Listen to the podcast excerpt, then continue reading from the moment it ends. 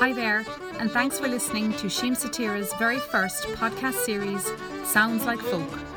My name is Joanne Barry, and I am the Repertory Director with the National Folk Theatre at Siamsa Tíre. My involvement with Siamsa began as a nine year old child, and I've been working with the company as a performer, teacher, and all round folkie for the last 15 years. Despite the current restrictions, the creative impulse to swap our stories and engage with our audiences remains. I hope you enjoy this new way of Bahan Tirth, or gathering together, allowing a window into Siamsa Tíre, which itself was born from a coming together of like minded people, a place where ideas and stories are celebrated. Today's guest is Philip McMahon. Philip is a Dublin based playwright and director and is co founder and co director of Cultural Renegades This Is Pop Baby. He is also currently artistic associate at the Lyric Hammersmith Theatre in London. Harry Philip. Hello there. nice to talk to you, and thanks for being on our new Siamsa podcast, Sounds Like Folk. Um, I suppose people might be wondering, and you might be wondering, as to why uh, you popped into my head as a guest on uh, on this uh, particular podcast. But I suppose I remember 10 years ago when we went up to Dublin and we danced at Werk, and it was such a great experience because we were like plonked into the middle of this madness. Uh, we had our our glad rags on. We were Irish dancing. We were singing Oscar. It was it was a really really um, really positive experience for us because oftentimes I think, you know, and I've said this a lot of times, that folk theatre might be something for the tourists or something for a person who's into, you know, traditional music or whatever. So it was a really great experience to be plonked into this place and and just allowed to be part of it and express ourselves. Um, I'm not sure if you if you remember the the performance or not. I do, I do. And just to give some context for anybody listening, mm. um, Werk, which is spelled W E R K, um, was a performance art club that uh, we, this is Pop Baby, yes. uh, ran for a number of years, and it kind of sporadically still happens. It's just the kind of thing that might happen every four years. Okay. It is a predominantly a nightclub, um, and we began it began life in the bells of the Abbey Theatre, and so we kind of took over the Peacock space, right. turned that into a club. We would spend you know days and hours on end decorating these things, and then we would have just a full on disco, and then in the middle of it, this kind of crazy performance would happen, like surprise performance. So it could be like a drag queen doing a lip sync on a bar it could be you guys, Siamsa Tíre, like you know, suddenly uh, step dancing in, the, yeah. in on the dance floor as the crowd are around you. Right. And so we were kind of interested in uh, this kind of mashup mm. of performance, and um, and I think like you know when you did when I got the invitation to come and chat to you today, I was like brilliant because um, I think in loads of ways we're kind of doing the same thing. Like this is Pop Baby are investigating Irish culture mm-hmm. and kind of unpacking like it for ourselves. Now ours turns out to be like, you know, you know, wigs and sequins and high heels and yeah. glitter and you know, and dance music. Yeah. But within there we're also kind of um paying reverence to, you know, to to the traditions that you guys are riffing off as well. Um, hence why it made total sense for us to have you come on at 2 a.m yeah. in a nightclub and do what you do. And it was just like it was one of those amazing experiences. You guys had come from uh, Kerry, you know, we had spent days dressing that place, and it just felt like so special for anybody that was in the room, you know. Yeah, absolutely. And I think you've touched on it there, but it's something that I've been thinking about since I I wanted to speak to you was this whole urban rural idea. You know, your your company, this is Pop Baby, and and and other work that you've done is very sort of representative of Dublin. Dublin almost has a character. Dublin is part of your work, whereas we're sort of doing the same thing in a different setting. Yeah, and I th- like we kind of do bang on about that, and but we become. I guess it's like I guess the Dublin of it has been important to us. Yeah. Purely because it's where we live, right? Yeah. And there's a sense of um, uh, both reacting to like the the the, the city as it changes around us, mm. but also for us to kind of put positive energy to be active citizens in the place that we live. Yeah. So we're kind of investigating our culture in the place that we live, and then we're presenting it in this kind of fun, hopeful way often. Um, because we believe in, I guess we believe in active citizenship, but we also believe in um, imagining the city that you want to live in.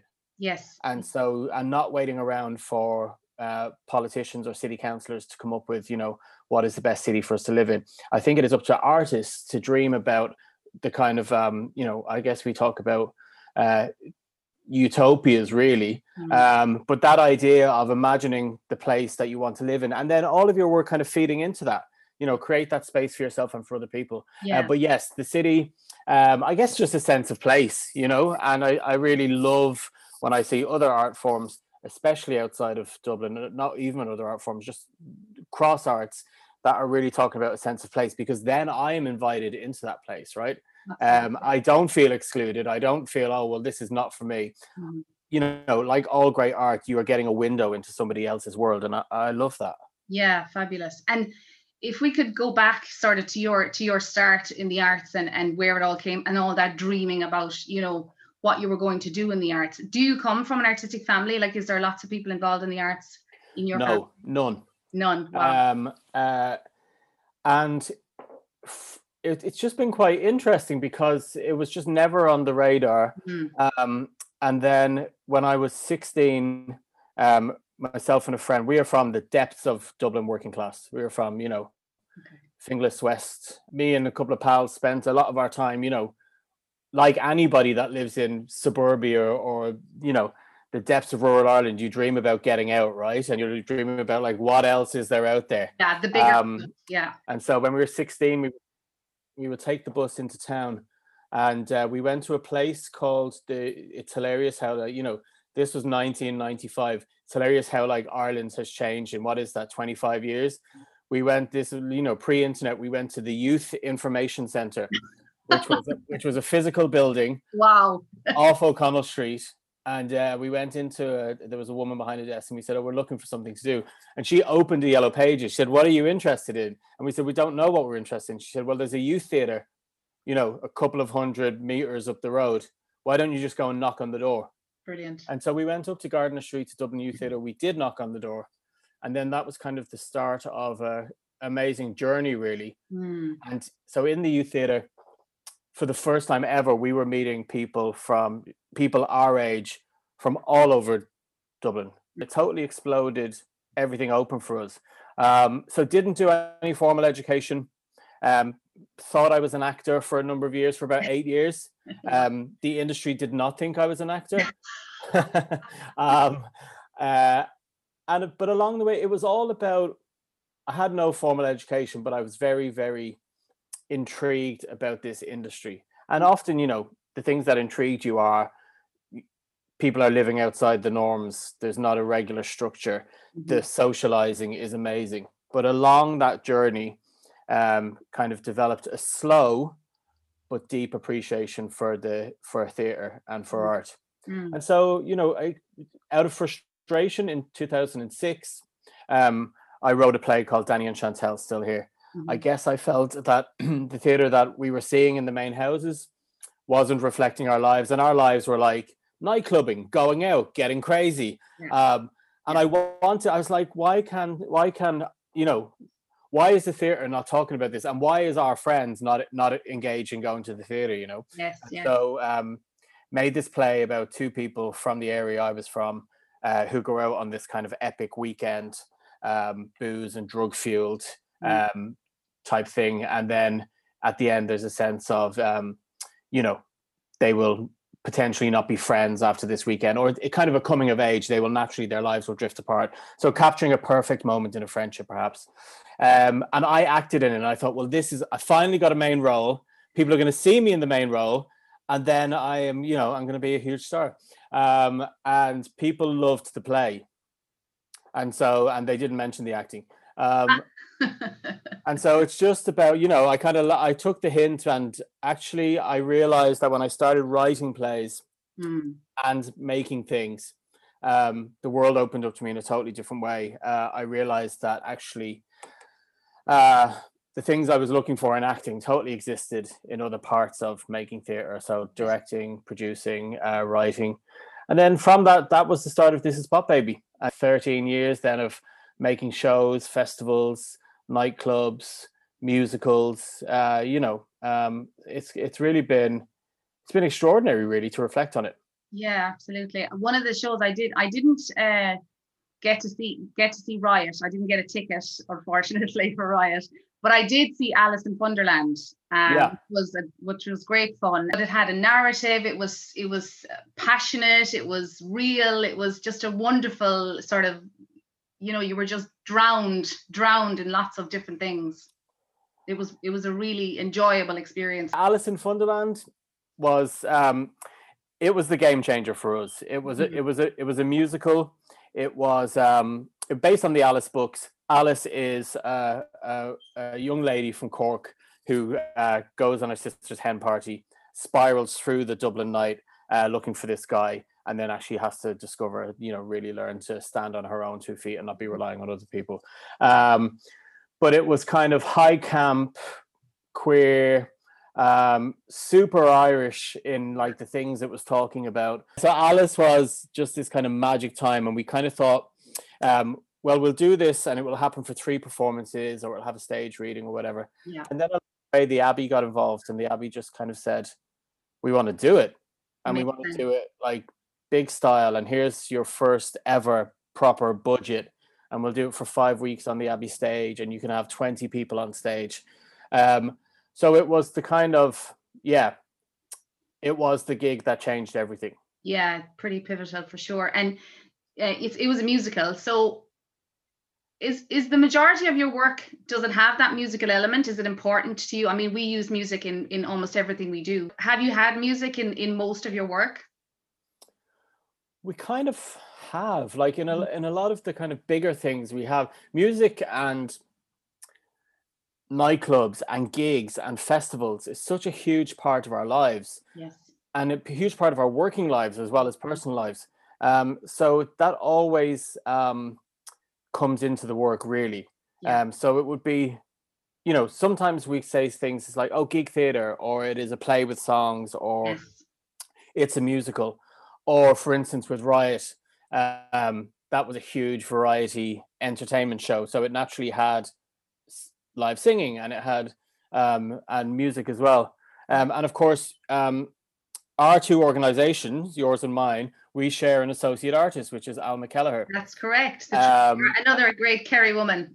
another great Kerry woman. And uh, and so Alma has, you know, we've had a deep collaboration with Alma mm-hmm. for, you know, over 10 years now. Yeah. Um, and so, and again, Ray Scannell, who wrote the music for um, Alice in Wonderland, we've had a deep collaboration with him. And so, all of that just feels natural. That never often doesn't feel like a decision, if that makes sense. Yeah, it's like yeah.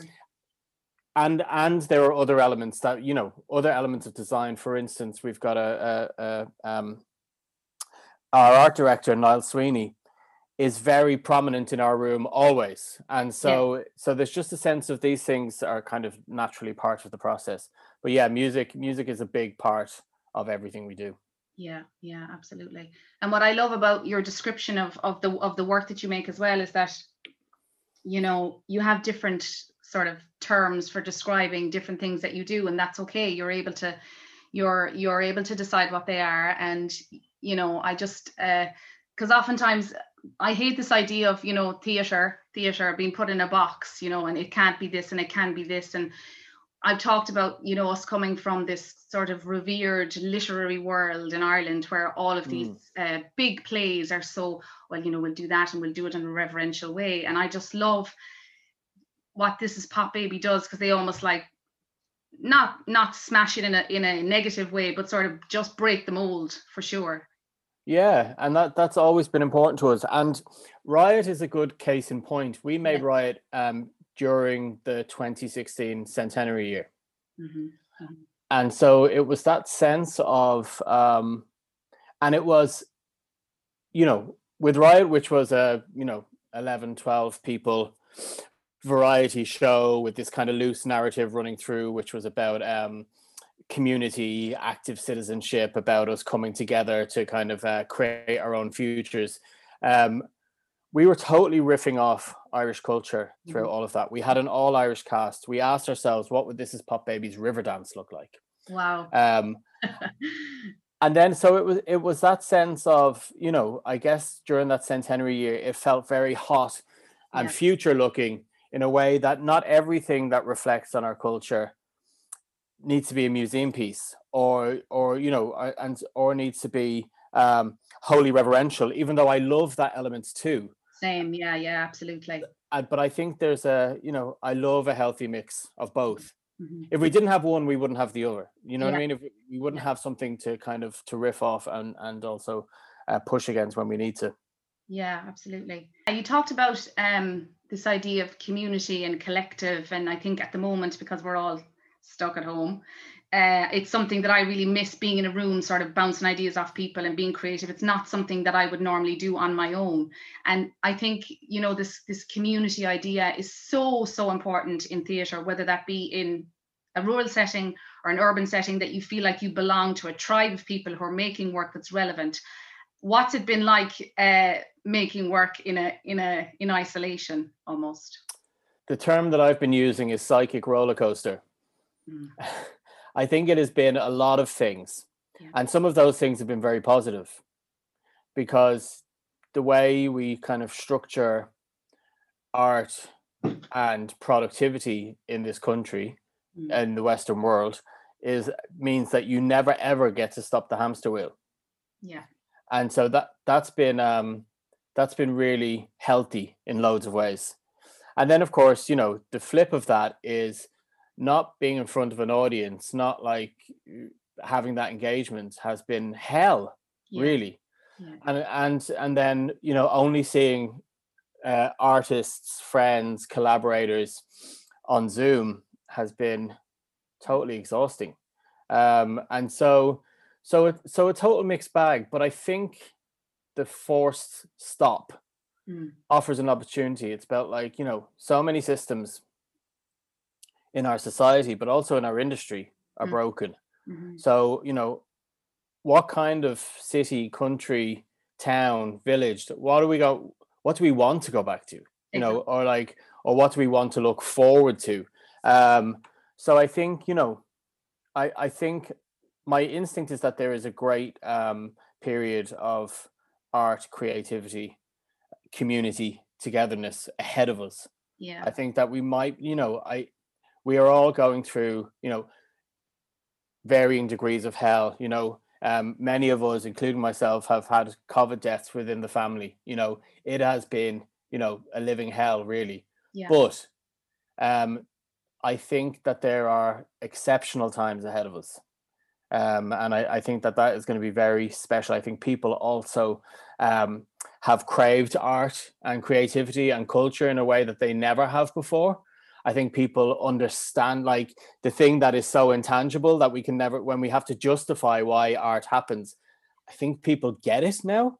i agree yes Um, and I think that that's, um, I think there's a lot of pluses there. Um, so yeah, feeling very optimistic about the future. Yeah, there's a great page on your on your website. Uh, this is Pop Baby, where you ask different people to sort of uh, talk about 2021 and their hopes for 2021. And there's some amazing offerings there in terms of what people are looking forward to. Yeah, it it it was really nice. It just it was kind of like um I reached out to fifteen or sixteen uh, artists associated with the company around Christmas time and just said you know would love to hear a couple of lines on your hopes for 2021. But actually, what you get is this gorgeous kind of um tapestry Yeah, of uh really kind of beautiful reflections and hopes. And I think that artists can, you know, I think we big ourselves up a lot, but I think artists can offer kind of a, a, a much needed lofty hopes for the future um beyond i hope i get a vaccine and i hope everyone as well you know which is also true. I wanted to talk a little bit about your play Come On Home as well, which was sort of more uh, traditional, but not. yeah. Um come on home happened in at the abbey in the peacock theater in 2018 god time is just what what is time? What is time? Remembering years. I know. Um and it was a play that I had worked on for a number of years actually. Um and and it is traditional in its form. Uh, Mm. we would all recognize the form of the play. It is a living room family rural drama. There's a coffin laid out on stage. Mammy is in the coffin um and it's a it's a scene that we would all know uh very well Mm. um, within that, there is um, this kind of a, a- subject matter that I've been intrigued with and have kind of worked through a lot, Mm. which is gay men in the seminary, particularly around the 1990s. Or more to the point, gay men that were spat out of the seminary didn't make it to ordination Mm. and um, and have had uh, several friends who kind of went through that process, and it be a very um, it was a like I guess they a lot of people a lot of my friends so rather than kind of generalize went into the seminary for various reasons some believed they had a vocation uh, some believed it would be these are all gay men by the way it's worth noting Mhm. um, some believed it would be their ticket out of a small town that Mm. they felt totally trapped in. Um, some believed you know getting two degrees for free would be fantastic. And um, and so there were various reasons. And of course they were they were often spat out for different reasons or left. And some of those reasons were very often that they were gay. So there's so i guess it's a traditional form where the themes are queered is is you know the term we would use um but i guess it's just working through uh, a kind of an old form and talking about really really current issues in ireland and um uh, so some of the things that is like gays in the seminary uh, sexual abuse in the church, um, small town Ireland uh, being closed down due to perceived progress, i.e., the Tesco being put out on the Mm. main road and then small villages closing down. In the play, they own a barbershop, which is you know totally dead because of um, because of this kind of uh, uh, progress going on up the road. Um, and then young people being forced to emigrate as well. Um, there's a sense of if they don't leave this small town, uh, that they will, you know, essentially die here, but like that they will also not work. Mm. Um, so it was a hugely rewarding experience. I worked with a director called Rachel O'Riordan, um, who uh, we just we hadn't met before, and Mhm. we just kind of had this instant connection, and she totally got all of the things that the play was talking about. And so, it beautiful actors, wonderful production, great sets, and uh, yeah, it was kind of magic actually, yeah um, and and a hard watch for some people, but it is important to talk about it. Yeah, absolutely, absolutely. You talked there about um, Rachel O'Riordan and, and sort of collaborating with her for the first time. How do you how do you find outside of the people that you work with all the time? How do you find those uh, those people, or how do you do you what kind of theatre do you like to go and see? When I was younger, I wanted like high octane, high octane, hard and fast theater. I wanted it in your face, Mm. flashing lights. And these days, I can appreciate a lot of different kinds of shows. Yeah. Um, I love a big money show. Mm. Like I just love, uh, you know, when the set flies out and another set flies in. Yeah, There's something about the magic of, you know, you're reminding of being a kid and that just being like the most insane thing yeah, you know so i love a big money show uh i love a musical although i tend to be a bit i can be very you know snobby about musicals you know yeah. I love musicals. yeah so it, it's the ones that grab me kind of open up my solar plexus in a way that plays probably can't.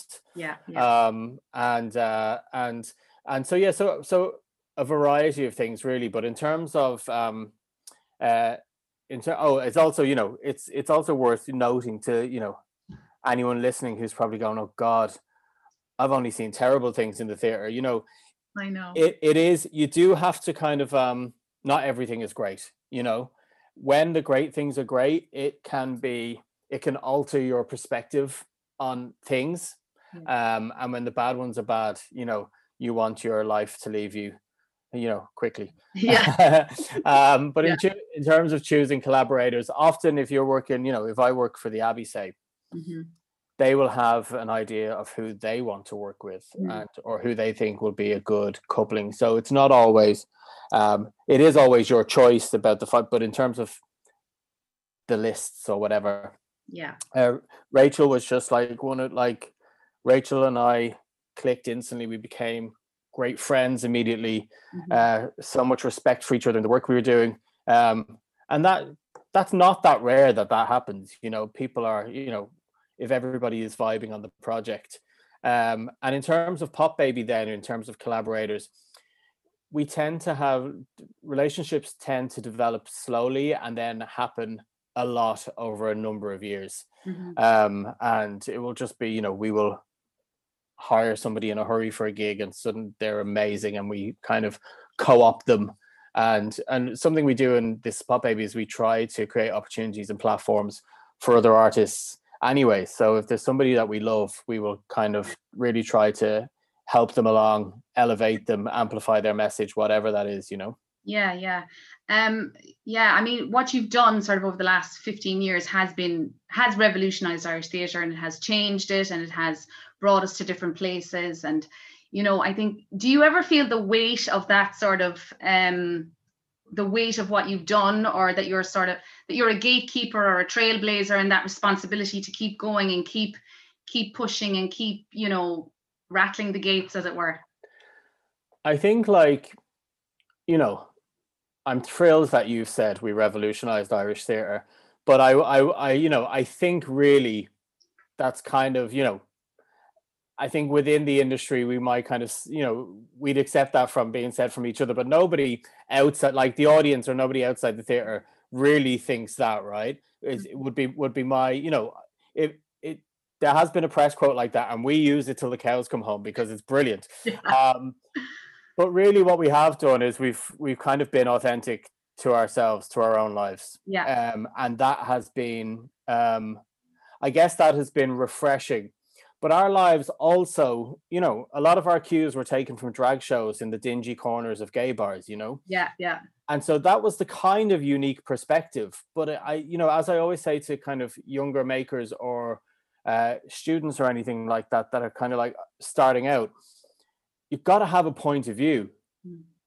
And if that point of view is, oh, I'm inspired by the sticky glitter on the boozy floor of a nightclub, great, go Yeah. for it. Yeah. See it through, you know, because put like choosing an American play and putting it on ain't gonna cut it, Yeah. you know, um, unless you've got kind of a massive point of view on all of that.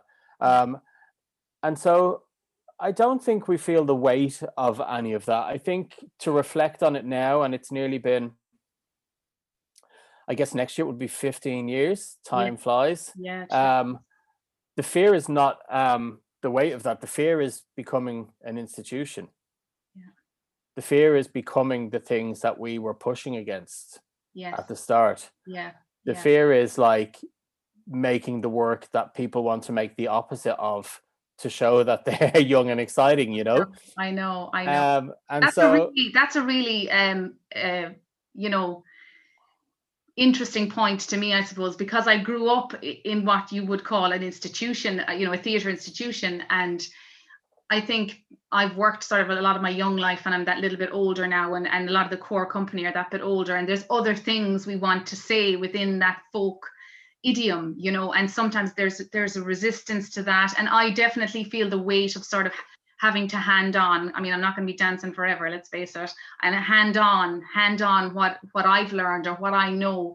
And this idea that you talked about well this point of view they're all so important and i think they all need to be especially within our work they need to be recognized you know for what they are because it it, it is people's you know people are making the work. It has to reflect their point of view and their opinion and their and their experiences. Yeah. See, you do have a weight of responsibility. yeah. You you have a you have a, a very beautiful baton to mm, pass to pass on, you know? and it's amazing and it's beautiful.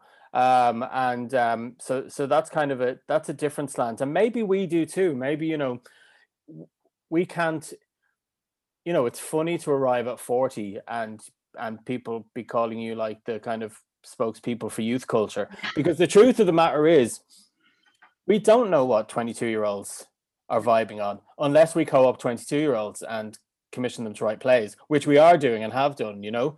So it is important to you know uh to to reflect i guess all of the all of the voices.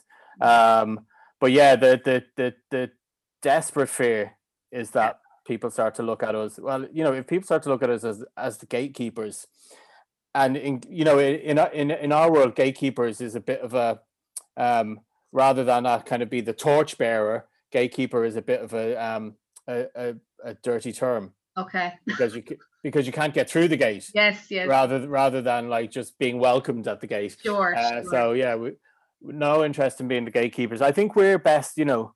Um, Panti's got this great line about when um when they ask her will she go into politics, she said she's she's better on the sidelines throwing rocks. Yes. And uh, and I think in kind of in the theatre we're probably better on the sidelines throwing rocks as well. Yeah, yeah, lovely. Um, just to go back to Riot for a second and talk about uh, when you took Riot outside of Ireland and when you toured, what was that like? It was one of the best experiences of our careers. You know, there Mhm. was a the show had really flown here. People had people had taken it to heart. Um, it, it meant a lot to people, which was a surprise to us. Not that we didn't set out for that to happen, but just um, I guess we played. You know, we played uh, eleven shows at the Spiegel tent in Dublin, six hundred people a night, and people were moved. They were jumping up in the middle of the show and dancing on their chairs. They were having all sorts of reactions, um, and so we kind of we were really I don't know we were buzzed up on that energy. And then out of the blue, we got an invitation to headline the Spiegel tent at Sydney Festival, um, and that was just extraordinary. I think we played twenty two shows there Wow. um, Sydney in January, you know, 21 of us on the road, Amazing. all living in these kind of posh um, service departments in the city. Not, many of the cast had never been to Australia before. Yeah. Uh, it was hot. We were at the beach by day. We were doing our show by evening. The audience was fantastic. Yeah. So it was just that kind of like it was it was living the dream. And it was really interesting though because we went the show played in Sydney and in Melbourne and we Mhm. flew from Melbourne to New York um, to play three nights. We had played a long engagement in Melbourne as well, but it was just three nights at a place called Skirball um, uh, Art Center in New York, and Mm. that's kind of like a 900 seat uh, concert hall. And you kind of think, well, look, what kind of business can a show do in three nights? Right. Because you know, word of mouth is everything, especially in New York yeah, absolutely. and so we had a we had front loaded all of our kind of um i guess our marketing and you tried to get everybody in on the first night and we got a new york times review a very good new york times review um that night maybe that night or first thing in the morning and then the whole thing just went bananas Yeah. yeah. and there were celebrities turning up to see it and there was like it was just really it was amazing because unlike any other territory when we also went to uh, uh, toronto and of course dublin um, new york there's that sense of magic in the air hot ticket so we had that kind of full on new york success story in essentially two nights. Yeah. Wow. and it also just shows like the power of a, a new york times review.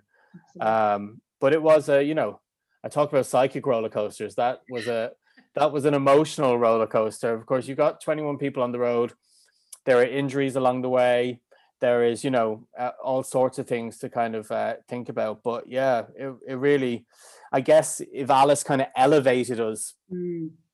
to kind of the company we are now um riot on tour really brought us into another space of working together about like our ambitions and having a sense of what's possible. Yes. Yeah. um Yeah. and so so yeah it was it was extraordinary Brilliant. And what's in the pipelines for the year ahead? I mean, we don't even know what the year ahead holds for us in terms of how we can work or when we'll be allowed to to collaborate or see people or but yeah yeah it's uh so we we have we've got a number of things that are kind of in the pipeline Mhm. um including one work in progress of a new piece that we're hoping to do in May this year okay. And originally we were hoping to do that in front of an audience. Will that happen now? We don't know. Yeah. Um, and then we have we're working on a follow-up show to Riot, Oh, a big entertainment piece. great. Um, again, totally riffing on the Irish cultural toolbox, um, all Irish cast, and um, this kind of big variety moment. You know, we imagine that we've come out of a pandemic, you suddenly get 600 people in a room. what's that energy going to be like? So much fun. yeah, and so we're we're part of that is so we'll workshop that this year, and part of it is that we're looking to reach out to. We'll be doing a kind of a national call out. We're looking to hear from interesting, quirky, weird performers all over the country. You know, right. if there's an amazing hula hooper in Tralee, we want to hear about them, or if somebody plays the spoons on their head in, you know, uh, Donegal, we want to hear from them as well. Uh, so we'll be, we'll be working on that, and so we'll be bringing new players into the room mm-hmm. um, and and having a bit of fun there. And then we are producing a new play by Mark O'Halloran mm. uh, this year called Conversations After Sex. Um, and so the hope is that we get to do that in front of an audience. I know there's been some successful kind of pivots to online in the last while. Um, and so perhaps that's something we need to think about. So yeah, it's we do have a program of work that we're right. but like yourselves, it's probably the A, B, and C version. Absolutely, absolutely. We're we're planning a, a an outdoor uh, performance on in June to commemorate midsummer, you know. But like that, we're we're applying for funding and it's like this version, this version, the A, B, and C, as you said. The so look, we'll wait and see and see what the see what the year brings. Philip, thanks so much for your time. It was so lovely to chat and uh, see your face over Zoom, and uh, hopefully we'll we'll uh, see each other in the future. And best of luck with all the work for 2021. Same to you. Keep up the good work. Thanks a million. Thanks, Joe.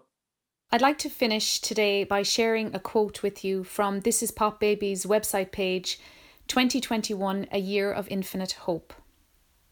Cruinnithe the Irish word for gatherings and also for meetings.